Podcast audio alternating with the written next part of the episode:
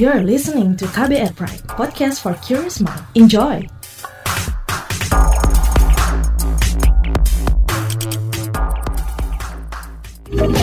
Kamu lagi dengerin What's Trending KBR Pagi. KBR Pagi, siaran pagi radio paling update. Selamat pagi, apa kabar Anda di hari Kamis 6 Agustus 2020?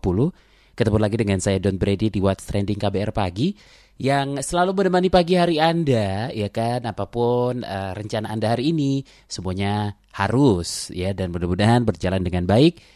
Apalagi kalau beraktivitas di luar rumah, tetap ya sama-sama ngingetin nih untuk selalu mematuhi protokol kesehatan. Nah pagi ini di What's Trending kita mau ngobrolin soal menguatkan ketahanan ekonomi rumah tangga kala resesi mengancam. Jadi ekonomi Indonesia itu tercatat minus 5,32 persen pada kuartal 2 tahun 2020 ya. Menteri Koordinator Bidang Perekonomian Erlangga Hartarto mengatakan anjloknya kuartal 2 2020 itu banyak dipengaruhi oleh keadaan ekonomi saat awal pandemi bulan Maret hingga April. Meski demikian, Erlangga berharap pertumbuhan kuartal 3 2020 Indonesia bisa berbalik tumbuh positif. Kata Erlangga, meski mengalami pertumbuhan negatif, kontraksi ekonomi Republik Indonesia itu tidak jatuh dalam dibanding beberapa negara dunia. Meski demikian, pertumbuhan ekonomi pada kuartal 3 2020 itu jadi pertaruhan Indonesia mendatang nanti ya. Jadi ini bakal masuk jurang resesi kah atau sebaliknya. Well, well, well. Kita bakal obrolkan pagi ini ya. Tapi sebelumnya kita simak dulu seperti apa keriuhan netizen plus 62 di media sosial terkait ini. Ini dia. Pertama, akun @jacqueline_adi bilang nightmare is coming. Akun @za_effendi bilang pertumbuhan dengan hashtag ekonomi dengan hashtag Indonesia pada kuartal 2 2020 minus 5,32 persen, terburuk sejak 1999. Akun @rose underscore zale bilang jelas resesi akun @bixutong bilang, ya semuanya berhemat dulu, keep uang gak usah boros-boros. Kalau kuartal 3 pertumbuhan ekonomi Indonesia minus lagi, Indonesia resesi kayak negara lain. Akun @bobby darmanto 1 bilang, kalau situasi ekonomi Indonesia memburuk, apakah uang yang tersimpan di bank akan tetap aman? Akun @ontinat bilang, Indonesia diproyeksikan segera memasuki resesi ekonomi. BUMN pun diharapkan menjadi penggerak ekonomi sehingga Indonesia bisa keluar dari ancaman resesi. Kalau akun @schoolface underscore 7782 bilang, fokuslah dengan ekonomi menuju resesi. Saya sarankan kepada Pak Jokowi, mari ajak rakyat menghadapi kenyataan. Kencangkan ikat pinggang bersama-sama semua komponen melalui keprihatinan ini. Sedangkan akun @arlogi bilang, di saat ekonomi memburuk, mari kita semua buat gerakan belanja di teman, keluarga, dan tetangga. Dengan begitu akan ada perputaran uang. Support bisnis teman, keluarga, dan tetangga, bukan dengan minta tester gratisan. Hilangkan sifat iri, dengki, dan curiga. Markup harga. Nah, yang terakhir akun @yuskapit_yaji bilang, ekonomi RI minus 5,32 persen. Artinya itu sudah resesi. Apa yang harus dilakukan? Stop dulu proyeksi fisik, supporting dana bantuan untuk industri mikro dan sektor real. What's Trending KBR Pagi. Masih di What's Trending KBR Pagi bersama saya Don Brady masih ngobrolin soal menguatkan ketahanan ekonomi rumah tangga kala resesi mengancam. Jadi Kepala BPS Suharyanto itu bilang kalau kontraksi pertumbuhan ekonomi Indonesia pada kuartal 2 merupakan yang paling rendah sejak kuartal 1 tahun 1999. Meski demikian, ia meminta masyarakat optimistis supaya geliat ekonomi Indonesia terus bergerak Cara utamanya adalah dengan menerapkan protokol kesehatan agar tak terjadi penyebaran COVID-19 sehingga ekonomi membaik dan seperti apa pernyataan dari Kepala BPS Suharyanto ini, kita simak kutipan penuturan Kepala Badan Pusat Statistik Suharyanto dalam keterangan pers kemarin. Kita semua tahu bahwa pandemi COVID-19 ini telah membawa dampak yang luar biasa buruknya. Pandemi COVID-19 telah menciptakan efek domino dari masalah kesehatan menjadi masalah sosial dan masalah ekonomi. Dan dampaknya menghantam seluruh lapisan masyarakat, mulai dari rumah tangga, UMKM, sampai dengan tingkat korporasi. Banyak kebijakan yang diterapkan oleh berbagai negara, tetapi pada intinya sama. Di satu sisi, setiap negara selalu mengutamakan kesehatan untuk mencegah penyebaran COVID-19 dengan cara menerapkan lockdown, PSBB, dan sebagainya. Di sisi lain, pemerintah juga berupaya bagaimana denyut ekonomi tetap berjalan. Dan untuk menjaga keseimbangan di antara kesehatan dan ekonomi ini bukanlah persoalan gampang dan kita bisa melihat banyak negara yang pada triwulan kedua 2020 ini mengalami kontraksi. Pertumbuhan Q2 pada tahun 2020 ini mengalami kontraksi sebesar 5,32 persen. Kalau kita melacak kembali kepada pertumbuhan ekonomi secara triwulanan, kontraksi 5,32 persen ini adalah terendah sejak triwulan 1 tahun 1999. Jadi pada triwulan 1 tahun 1999, pada waktu itu mengalami kontraksi sebesar 6,13 persen. Sementara itu, Menteri Koordinator Bidang Perekonomian Erlangga Hartarto menyebut bahwa perbaikan ekonomi bisa dicapai dengan memperkuat realisasi jaring pengaman sosial atau uh, social safety net, baik dalam bentuk barang melalui bantuan sosial atau bansos maupun uang tunai.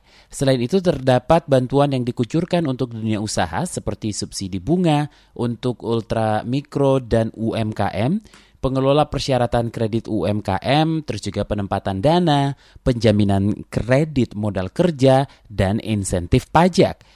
Kita simak kutipan pernyataan Menteri Koordinator Bidang Perekonomian Erlangga Hartarto kemarin. Memang pandemi COVID ini sesuai dengan apa yang terjadi di berbagai negara, itu dampaknya luas di 213 negara tidak terkecuali Indonesia. Mungkin kalau kita lihat dari data yang ada yang dipaparkan tadi baru di announce bahwa pertumbuhan Indonesia di kuartal kedua itu memang uh, minus 5,32 dan kalau kita bandingkan negara lain misalnya uh, Indonesia di kuartal pertama masih positif 2,97 dan Indonesia, uh, di kuartal kedua minus 5,32 Amerika sendiri di uh, kuartal kedua ini minus 9,5 China sudah positif, namun di kuartal pertama dia minus duluan, minus 6,8. Jadi e, memang pertaruhannya bagi Indonesia adalah bagaimana kita di kuartal ketiga ini terjadi recovery ataupun pembalikan, karena ini adalah survei bulan April, Mei, dan Juni. Memang pada saat bulan Maret dan April itu adalah puncak daripada pandemi COVID ini, terutama dari segi perekonomian. Nah, negara lain seperti di Eropa itu malah turun lebih dalam lagi dari minus 3 di kuartal pertama menjadi minus 15 di kuartal kedua ini.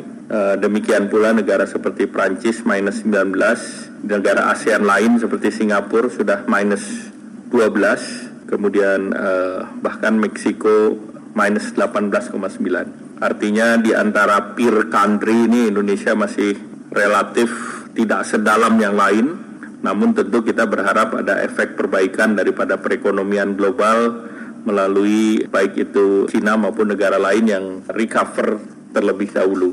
Nah, kalau kita lihat proyeksi pertumbuhan ekonomi dunia 2020-2021 dari berbagai studi, berbagai institusi, ini diperkirakan perekonomian global itu terkontraksi antara di tahun ini minus 6 sampai minus 7,6 sedangkan Indonesia berada dalam range minus 3,9 sedangkan pemerintah memprediksi bahwa berdasarkan APBN mulai dari 0,5 sampai dengan 1 persen.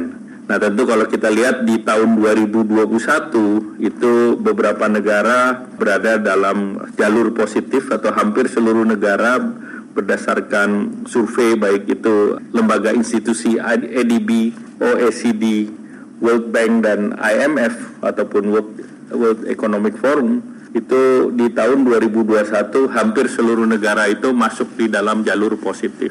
Dunia optimistik bahwa pandemi COVID ini bisa ada jalan keluarnya di mana tentu jalan keluarnya salah satunya adalah dengan ditemukannya ataupun diproduksinya vaksin dan tentu perekonomiannya bisa dipulihkan kembali atau melalui transformasi. Oke, nanti kita akan lanjutkan ngobrolin soal ini bareng ekonom Indef Abra Talatov. Jadi jangan ke mana-mana, tetap di What's Trending KBR Pagi. What's Trending KBR Pagi. Selamat pagi buat Anda yang baru saja mendengarkan What's Trending KBR Pagi. Kita lagi ngobrolin soal menguatkan ketahanan ekonomi rumah tangga kala resesi mengancam. Nah, jadi sebenarnya ini apa yang perlu disiapkan agar masyarakat memiliki ketahanan ekonomi dalam menghadapi ancaman resesi? Kita obrolkan bareng ekonom Indef Abra Talatov. Oke, bagaimana itu uh, mempengaruhi level mikro nih, Mas Abra?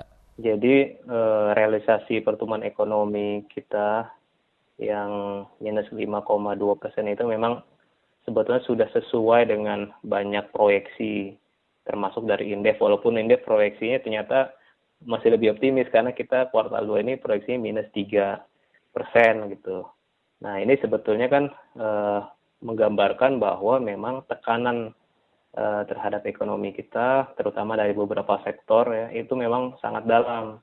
Nah, yang paling menjadi krusial sebetulnya catatan kami adalah di sektor uh, industri manufaktur. Karena industri manufaktur ini kan kontribusinya paling besar nih terhadap ekonomi kita, uh, hampir 20 persen. Nah, di kuartal kedua ini, industri manufaktur itu pertumbuhannya minus 6,19 persen gitu. Jadi ini uh, tentu punya implikasi secara mikro uh, baik terhadap dunia usaha maupun ke ketenaga kerjaan gitu. Jadi kan kalau industri manufaktur terkontraksi juga punya efek terhadap uh, potensi terjadinya PHK di industri uh, manufaktur dan sudah tercermin dari rilis Kemenaker di per bulan Mei itu kan sudah ada sekitar 2 juta pekerja yang di PHK maupun yang dirumahkan dan itu juga mayoritas dari industri manufaktur. yang pertama. Kemudian yang kedua juga dari sisi perdagangan sektor perdagangan ini juga mengalami kontraksi minus 7,5 persen karena sektor perdagangan ini kan menunjukkan bahwa dari sisi konsumsi itu mengalami penurunan yang cukup drastis, terutama pada perdagangan retail ya, besar dan eceran. Bagaimana mengamankan ketahanan ekonomi di level rumah tangga masyarakat kala resesi mengancam? Kalau untuk level rumah tangga memang pertumbuhan konsumsinya itu apa kuartal 2 kan minus 6,5 persen. Biasanya kan konsumsi rumah tangga itu tumbuh 5 persen rata-rata per kuartal. Dan itu jadi penopang ekonomi kita kan. Dan ini memang e, sebetulnya ada dua sisi karena memang daya belinya yang menurun ya karena ada beberapa kelompok masyarakat yang pendapatannya berkurang kemudian ter PHK. Yang kedua juga faktor memang karena mobilitas terbatas artinya konsumsi rumah tangga juga otomatis dikurangi gitu belanja untuk e, konsumsi di luar, untuk traveling misalnya dan untuk pembelian produk-produk pakaian misalnya ataupun otomotif bahkan itu berkurang. Jadi ada dua hal bukan serta merta karena penghasilan berkurang, tetapi juga karena memang mobilitas atau kebutuhan untuk belanja itu juga semakin berkurang.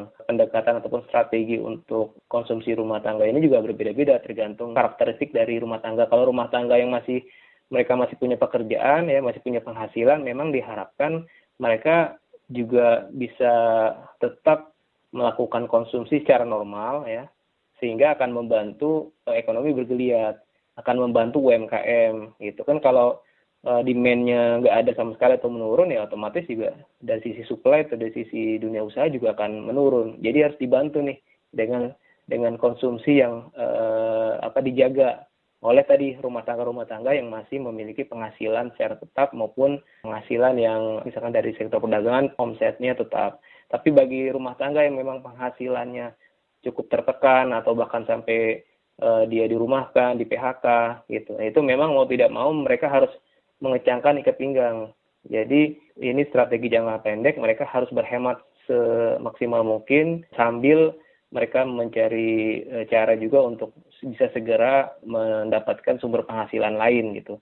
Jadi memang ada dua pendekatan yang berbeda dan untuk rumah tangga yang konsumsinya berkurang karena memang penghasilannya terganggu itu di situlah butuh intervensi dari pemerintah melalui stimulus ekonomi, stimulus misalkan bantuan sosial, bantuan sosial yang selama ini sudah di arahkan untuk kelompok miskin, rentan miskin juga perlu diperluas untuk kelompok menengah yang selama ini belum tersentuh dengan bantuan sosial. Investasi atau bentuk usaha macam apa yang bisa dilakukan untuk bertahan? Yang paling uh, realistis dilakukan dalam jangka pendek ya baik bagi UMKM maupun skala rumahan yaitu bisnis atau usaha di sektor makanan minuman tentu itu yang masih menjadi uh, apa, prioritas. Karena kan semua orang pasti masih tetap butuh untuk makan minum.